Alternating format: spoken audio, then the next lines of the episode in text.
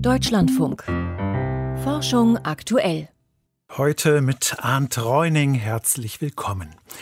Als er noch ein kleiner Junge war, wäre der Schweizer Entwicklungspsychologe Jean Piaget beinahe aus dem Kinderwagen heraus von einem Unbekannten entführt worden. Noch Jahre später konnte er die Szene detailliert beschreiben, wie sein Kindermädchen sich dem Täter entgegengestellt hatte und wie ein Polizist schließlich den gescheiterten Entführer in die Flucht schlug. Erst als Piaget 15 Jahre alt war, erfuhr er die Wahrheit. Die Geschichte, an die er sich so lebhaft erinnern konnte, hatte niemals stattgefunden. Sein Kindermädchen hatte dieses Ammenmärchen seinen Eltern erzählt und er hatte Teile davon aufgeschnappt und im eigenen Gedächtnis gespeichert. Um solche falschen Erinnerungen geht es bei uns heute in der Sendung. Außerdem beschäftigen wir uns mit dem Zusammenhang zwischen Depressionen und Darmbakterien und jetzt gleich mit der berauschenden Wirkung von Alkohol. Denn ein Gläschen Bier oder Wein, für viele gehört das zu einem entspannten Abend einfach dazu. Doch schon geringe Mengen Alkohol wirken auf den ganzen Körper und größere Mengen können sogar zu einer Vergiftung führen. Für die berauschende Wirkung des Stoffes sind auch seine Abbauprodukte verantwortlich, die vor allem in der Leber entstehen. So lautete bisher zumindest die vorherrschende Meinung. Jetzt haben Wissenschaftler aus den USA herausgefunden, dass nicht nur die Leber betrunken macht, sondern auch das Gehirn. Magdalena Schmude mit den Details.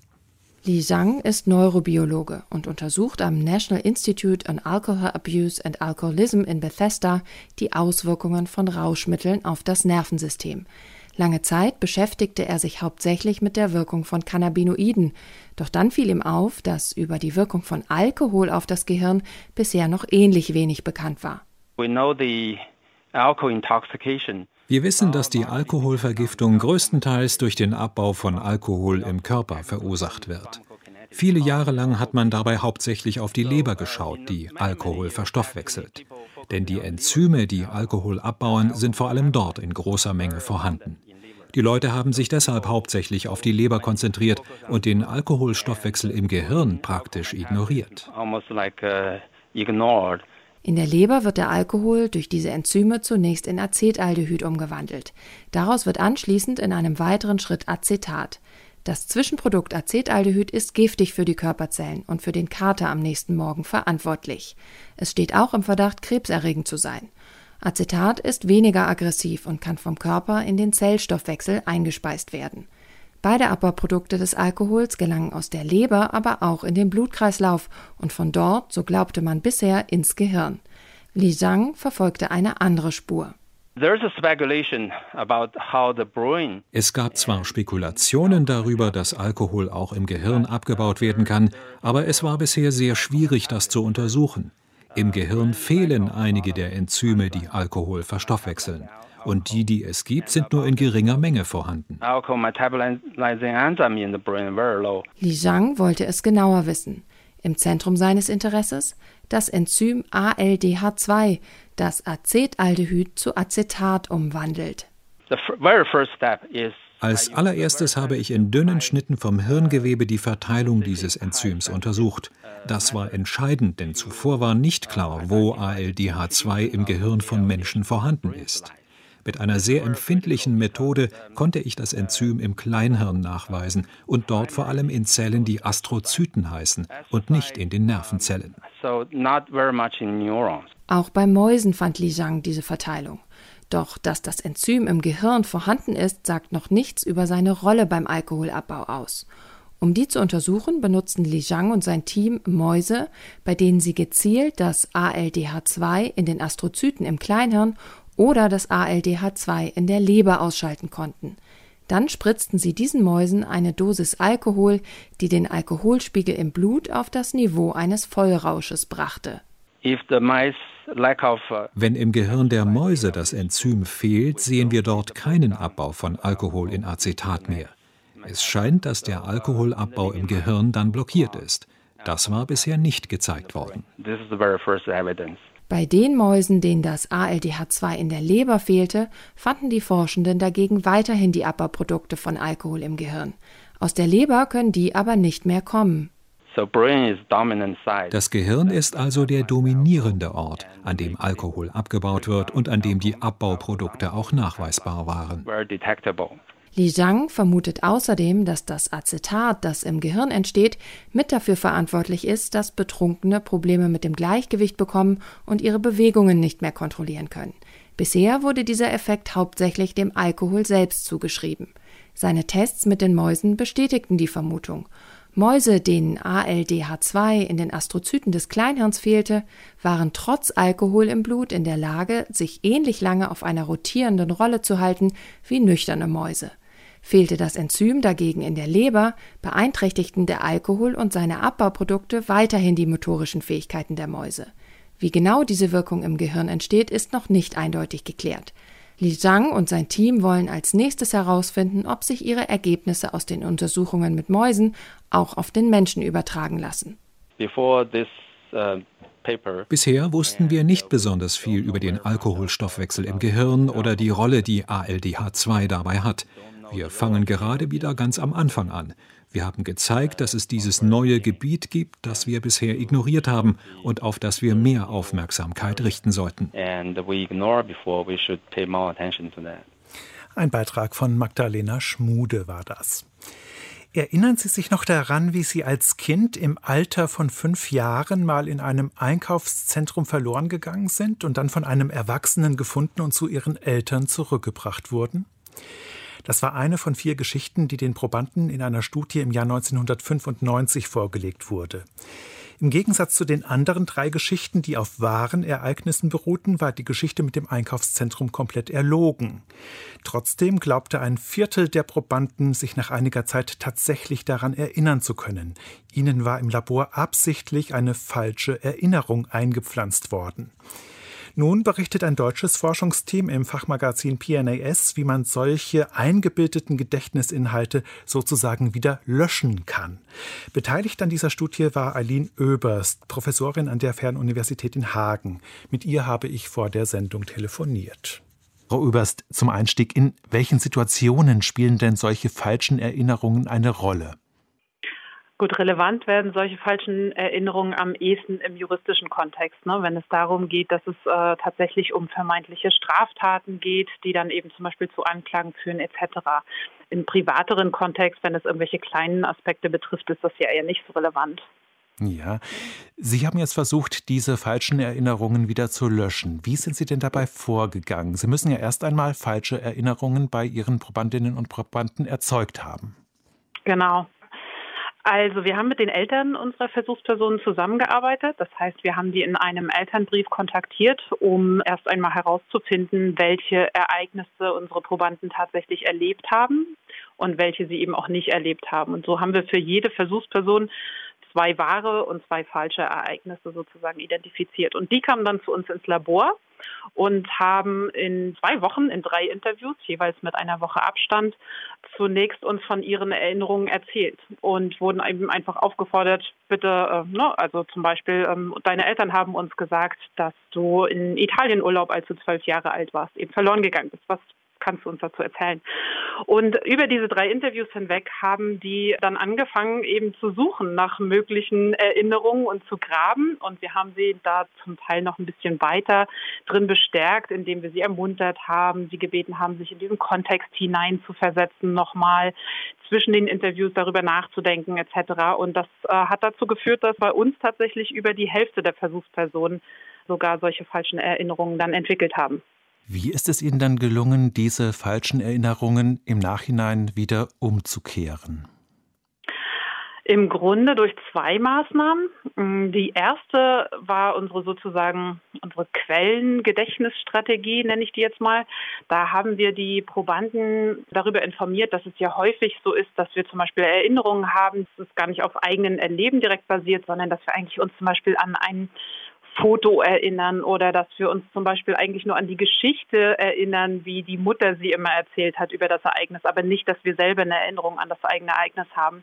Und haben sie dann gebeten, wirklich nochmal ganz gründlich für diese vier Ereignisse drüber nachzudenken, was ihre eigenen Erinnerungen dazu sind, uns nur diese zu erzählen. Und da gingen diese falschen Erinnerungen schon um einiges zurück. Und die zweite Strategie war dann noch, dass wir ihnen mitgeteilt haben, dass wir eben aus der Forschung wissen, dass wenn man Personen wiederholt nach ihren Kindheitserinnerungen fragt, dass es eben durchaus dieses Risiko gibt, dass man solche falschen Erinnerungen auch erzeugen könnte und dass wir sie einfach nochmal bitten wollen, durchzugehen für sich, um sicherzugehen, ob das hier irgendwo der Fall gewesen sein könnte und wenn ja, uns dies dann halt eben mitzuteilen. Und da haben dann nochmal mehr Versuchspersonen tatsächlich diese nicht erlebten Ereignisse auch als falsche Erinnerungen mehr oder weniger identifiziert. Falsche Erinnerungen können relevant sein im forensischen, im juristischen Kontext bei Zeugenaussagen. Mhm. Wie könnten sich denn Ihre beiden Techniken in der Praxis nutzen lassen? Mm, also das Gute ist tatsächlich, dass äh, diese Techniken wirklich keinerlei Voraussetzungen brauchen. Also ne, man muss nicht irgendwelches privilegiertes Wissen darüber haben, was schon passiert ist oder so. Also eigentlich könnte man, wenn jetzt zum Beispiel die Gefahr besteht, dass Kinder oder auch Erwachsene vorher zum Beispiel schon suggestiv befragt wurden durch andere Personen, könnte man die nutzen, um halt wirklich diesen Personen nochmal mm, im Grunde sie darin zu bestärken, echt nur auf ihre eigenen Erinnerungen zu vertrauen und sich eben nicht beeinflussen zu lassen, wirklich nur darauf zu achten und das wiederzugeben, woran sie sich selber wirklich erinnern können, was sie tatsächlich selber erlebt haben. Ob das in der Praxis dann genauso effektiv ist, wissen wir natürlich de facto noch nicht. Mhm. Was unterscheidet denn Ihre beiden Techniken von anderen bereits erprobten Methoden, besonders eben hinsichtlich dieser Anwendbarkeit in der Praxis? Mhm. Also im Grunde ist es tatsächlich diese Anwendbarkeit, denn äh, in der bisherigen Forschung hat man es häufig so gemacht, dass ne, als Versuchsleiter wissen wir natürlich, welche Ereignisse tatsächlich stattgefunden haben und welche nicht. Und dann gab es äh, zum Beispiel häufig diese Intervention, dass man gesagt hat, so naja, ein paar von den Ereignissen stimmen nicht. Kannst du uns sagen, welche oder so? Und hat dann geschaut, ob die Versuchspersonen diese wahren Ereignisse eben von den falschen Ereignissen tatsächlich selber unterscheiden können. In der Praxis wüsste man genau das ja eben nicht. Und deswegen hatten wir genau das Ziel gehabt, eben Maßnahmen zu entwickeln, die man auch in der Praxis anwenden kann. Und äh, unsere Techniken brauchen dieses privilegierte Wissen sozusagen nicht. Also insofern sind unsere Maßnahmen eigentlich genau besser geeignet, um sie in der Praxis anzuwenden. Sagt die Psychologin Eileen Oeberst von der Fernuniversität in Hagen. Die Bakterien in unserem Darm werden mit einer Vielzahl von Krankheiten in Verbindung gebracht, mit Diabetes zum Beispiel und entzündlichen Darmerkrankungen. Bei all diesen Leiden beobachten die Fachleute, dass die Gemeinschaft der Mikroben im Darm irgendwie aus dem Gleichgewicht geraten ist. Und der Einfluss der Einzeller scheint sogar noch weiter zu reichen, nämlich bis ins Gehirn. Denn Forscher haben nun einen Hinweis dafür gefunden, dass das Miteinander der Mikroben im Darm auch bei Menschen mit Depressionen durcheinander geraten ist. Christine Westerhaus mit den Einzelheiten zu einer kürzlich erschienenen Studie. Depressionen gehören zu den häufigsten Erkrankungen der heutigen Zeit. Dennoch ist nicht in allen Einzelheiten geklärt, wie sie entstehen und welche Ursachen dahinter stecken. Dass Darmbakterien bei der Entstehung von Depressionen eine Rolle spielen, mag nicht unbedingt naheliegend erscheinen. Doch schon 2019 hat ein Forscherteam im Fachblatt Nature Microbiology Hinweise dafür präsentiert, dass bestimmte Bakterienstämme im Darm von depressiven Menschen seltener vorkommen. Nun haben Wissenschaftler aus China diese Ergebnisse bestätigt und sich dabei auch genauer angesehen, wie das gesamte mikrobielle Ökosystem im Darm die mentale Gesundheit beeinflusst.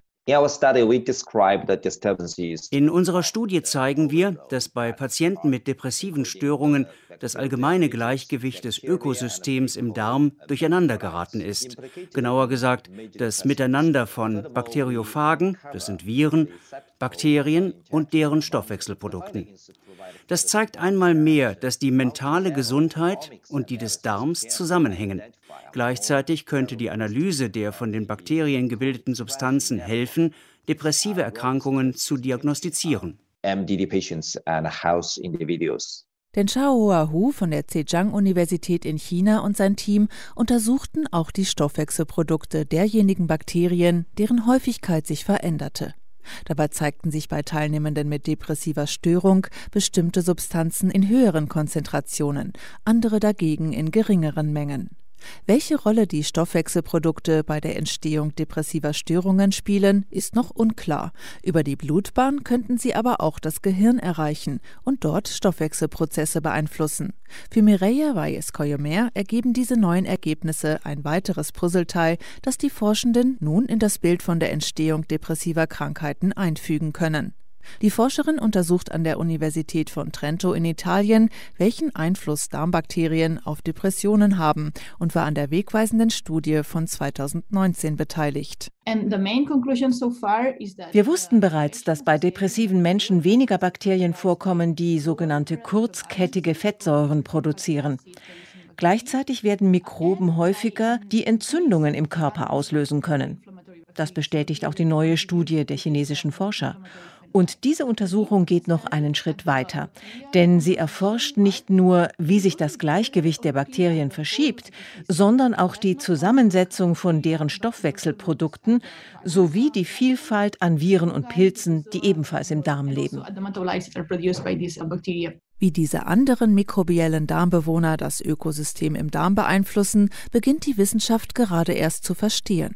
Klar ist, bestimmte Viren, sogenannte Bakteriophagen, befallen Bakterien und töten diese. Gleichzeitig können sich harmlose Pilze, deren Wachstum normalerweise von Bakterien kontrolliert wird, nach einer Antibiotikabehandlung so stark vermehren, dass sie Schaden im Körper anrichten. Indirekt könnten diese Mikroben die mentale Gesundheit also ebenfalls beeinflussen. Denn wenn bestimmte Darmbakterien seltener werden, gelangen weniger mikrobielle Stoffwechselprodukte in den Blutkreislauf. Wir versuchen nun, mehr über die Mechanismen herauszufinden. Ein paar Hinweise gibt es aus unseren Untersuchungen. Bakterien und ihre Stoffwechselprodukte können nicht nur die Darmbarriere und die Blut-Hirn-Schranke, also die Grenze zum Gehirn, überwinden und dort ihre Wirkung entfalten. Sie können auch direkt den Vagusnerv, also das Nervensystem im Darm, beeinflussen oder dafür sorgen, dass die Zellen in der Darmwand Stoffe freisetzen, die das Nervensystem beeinflussen. Und diese Kommunikation geht in beide Richtungen. Die Nervenzellen könnten also auch umgekehrt auf die Darmbakterien einwirken. Interessant ist, dass keimfreie Mäuse, denen Forschende die Darmbakterien gestresster Artgenossen verpflanzt hatten, ihr Verhalten änderten und typische Symptome mentaler Verstimmungen zeigten. Das deutet darauf hin, dass die Bakterien Depressionen beeinflussen und nicht umgekehrt die Symptome dazu führen, dass sich die Zusammensetzung der Mikroben verändert. Es wäre demzufolge denkbar, depressiven Menschen die Bakterien von Gesunden zu verabreichen, um die Symptome zu behandeln. Zwar werden solche Stuhltransplantationen in Einzelfällen auch schon bei Menschen durchgeführt, die an chronischen Durchfallerkrankungen leiden. Doch Mireia Valles-Coyomer rät zur Vorsicht. Sie möchte zunächst versuchen, einzelne Bakterienspezies im Darm depressiver Menschen zu ersetzen. Wir versuchen nun Therapien zu entwickeln, in denen wir Bakterien einsetzen. Zumindest bei einem Teil der Patienten mit Depressionen beobachten wir, dass vor allem Bakterien vorkommen, die Entzündungen auslösen. Und das stellen wir auch sehr häufig bei Patienten mit entzündlichen Darmerkrankungen fest. Deswegen glauben wir, dass es einen Versuch wert ist, die Bakterien zu beeinflussen, um zu sehen, ob die Entzündungsreaktionen abnehmen. So könnten die Forscher diejenigen Bakterien ersetzen, die bei depressiven Menschen im Vergleich zu gesunden seltener werden. Erste Versuche dazu laufen bereits. Darmbakterien spielen eine Rolle bei der Entstehung von Depressionen. Ein Beitrag von Christine Westerhaus war das. Und damit kommen wir zu den täglichen Meldungen aus der Welt der Wissenschaft heute mit Piotr Heller. Um die Evergiven wieder ins Wasser zu bekommen, mussten 30.000 Kubikmeter Sand weggebaggert werden. Das teilte das Unternehmen Boskalis vor einigen Minuten mit, das bei der Bergung geholfen hatte. Um 15.05 Uhr sei es gelungen, das Schiff wieder komplett ins Wasser zu ziehen. Dabei hätten elf Hafenschlepper sowie zwei Ankerziehschlepper geholfen. Diese Schiffe sind dafür gedacht, Bohrinseln zu versetzen und Anker aus dem Meeresboden zu brechen. Die Evergiven werde jetzt für weitere Inspektionen aus dem Suezkanal gezogen. Dänemarks Lockdown-Strategie war laut einer Modellrechnung besser darin, Todesfälle zu verhindern als die schwedische. Das berichten eine Expertin und ein Experte für Demografie im Fachblatt PNAS. Die beiden haben ein Modell entwickelt, mit dem sich die Gesamttodeszahlen in einem Land kurzfristig vorhersagen lassen. Dann wandten sie es auf Dänemark und Schweden an. Sie verwendeten dazu Daten von vor der Pandemie. Somit berechneten sie ein Todesfallszenario, in dem es das Coronavirus nicht gab. Diese Ergebnisse zogen sie dann von den tatsächlichen Todeszahlen während der ersten Corona-Welle ab. Die Differenz waren die Todesfälle, die man auf Covid-19 zurückführen kann. In Dänemark waren das laut der Studie gut 600. In Schweden betrug die so berechnete Zahl der Covid-19-Todesfälle fast 5500. Sie war in dem doppelt so bevölkerungsreichen Land also neunmal höher. Laut den Autoren verzeichnete Schweden, das zunächst auf Lockdowns verzichtete, deutlich mehr Todesfälle als Dänemark, wo es früh Lockdowns gab. Die globale Erwärmung könnte die Pollenbelastung verschlimmern.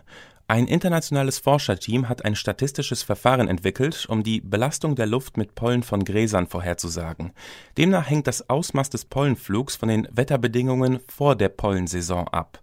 Mit der Methode ließen sich lokale Vorhersagen treffen, damit sich Allergiker auf die Heuschnupfenzeit einstellen können. Das Modell erlaubt auch Vorhersagen über längere Zeiträume in Abhängigkeit vom Klima. Wie die Autoren im Magazin Science Advances darlegen, könnte die globale Erwärmung zu einer 60 Prozent schwereren Pollensaison in Europa führen Japanische Forscher haben ermittelt, wie Laser mit Werkstücken interagieren. Laser werden heute bei der industriellen Fertigung genutzt, etwa zum Schneiden von Metallen. Allerdings lässt sich derzeit nur mit großem Aufwand erkennen, wie tief ein Laser in das Werkstück eindringt. Dieses Wissen wäre aber nötig, um die Arbeiten mit den Lasern besser zu steuern und somit präziser zu machen. Die Forscher wollen die Sache vereinfachen. Dazu haben sie Laserpulse auf einen Kristall gefeuert. Dabei ermittelten sie jedes Mal die Energie, die der Puls auf eine bestimmte Fläche übertrug und die Tiefe des Loches, das dabei entstand. Diese Ergebnisse lassen sich verallgemeinern, etwa indem man mit dem Datensatz Systeme zum maschinellen Lernen trainiert, heißt es von den Forschern. Die könnten dann anhand der Energie des Lasers vorhersagen, wie groß das Loch sein wird, das er erzeugen kann. Die Ergebnisse der Studie sind heute im Magazin Communications Materials erschienen. Pflanzen regulieren ihren Wasserverbrauch mit einem Botenstoff, den man eigentlich von Wirbeltieren kennt. Das Molekül Gamma-Aminobuttersäure wird bei Tieren mit Entspannung in Verbindung gebracht. Australische und deutsche Forscher haben nun entdeckt, dass der Stoff bei Getreidearten wie Gerste, Ackerbohnen und Soja die Porenöffnungen verkleinert. Auch Laborpflanzen, die mehr Gamma-Aminobuttersäure als üblich produzierten, hatten kleinere Poren. Dadurch verbrauchten sie weniger Wasser und schafften es, bei Dürreexperimenten länger zu überleben. Das berichten die Forscher im Fachblatt Nature Communications. Eine Studie aus dem Vereinigten Königreich bestätigt die Wirkung der ersten Dosis von Corona-Impfstoffen bei Pflegeheimbewohnern. Forscher des University College London haben mehr als 10.000 Bewohner von Pflegeheimen beobachtet. Ein Teil von ihnen wurde mit dem AstraZeneca bzw. dem Pfizer-BioNTech-Wirkstoff geimpft, der andere Teil nicht. Beide Präparate hätten vier Wochen nach der Impfung die Anzahl der erwarteten Infektionen um 56 Prozent verringert. Eine Woche später habe der Impfschutz dann bei 62 Prozent gelegen, heißt es heute in einer Pressemitteilung. Sternzeit, 29. März. Craig Tooley und sein Krater auf dem Mond. Seit zwölf Jahren umkreist die NASA-Sonde Lunar Reconnaissance Orbiter unseren Mond und macht hochauflösende Bilder der Oberfläche, Anfangs war Craig Tooley der Projektleiter. 34 Jahre lang hat er für die NASA gearbeitet und dabei an zahlreichen Missionen mitgewirkt.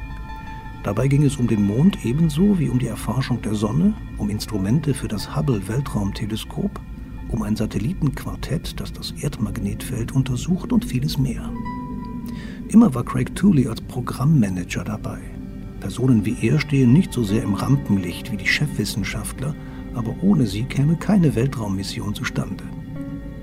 Im Jahr 2017 ist Craig Tooley im Alter von 56 Jahren gestorben.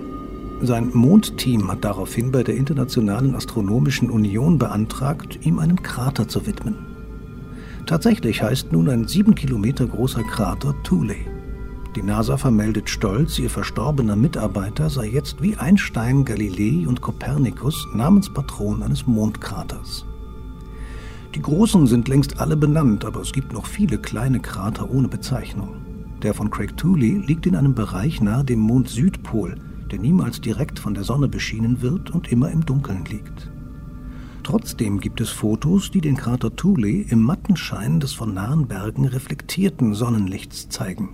Aufgenommen von der empfindlichen Kamera des Lunar Reconnaissance Orbiter. Der verdankt seine Mission auch dem Team von Craig Tooley. Und damit geht Forschung aktuell zu Ende. Im Studio war heute Arndt Reuning. Nach den Nachrichten begrüßt sie hier die Wirtschaftsredaktion. Ein Thema dann das Nadelöhr des Welthandels. Die Blockade des Suezkanals löst sich langsam auf.